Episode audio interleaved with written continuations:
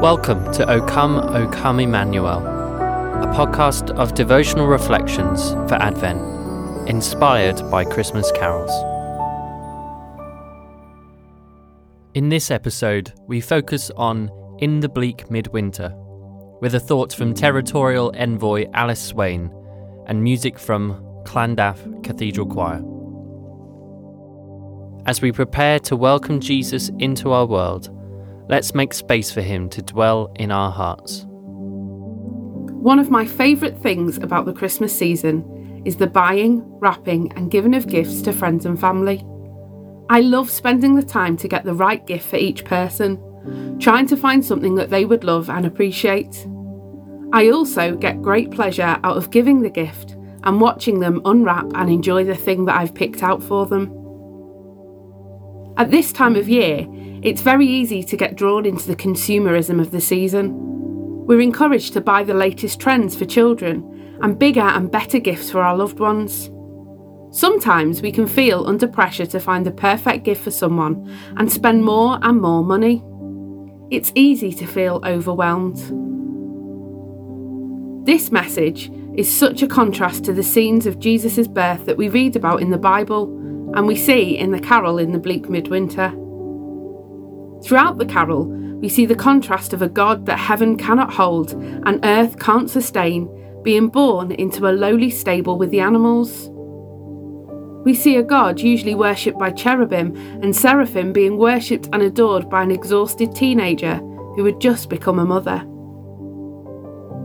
Jesus, throughout his life, showed that God is a God of contrasts stating things like, Love your enemies and pray for those who persecute you. He also showed us it most powerfully when the God who created heavens and earth died hanging on a wooden cross at the hands of the very people he had created.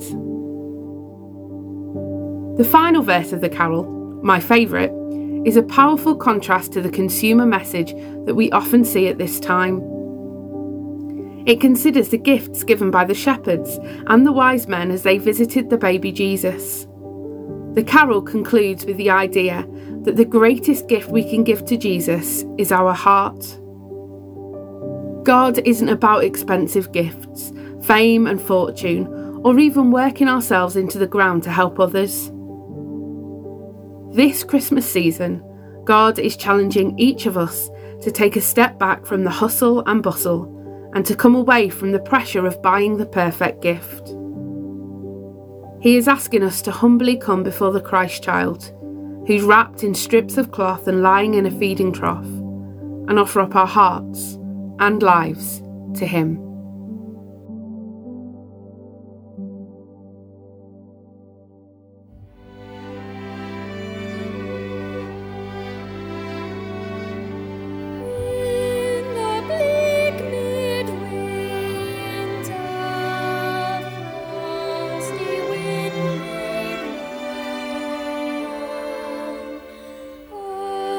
stood high.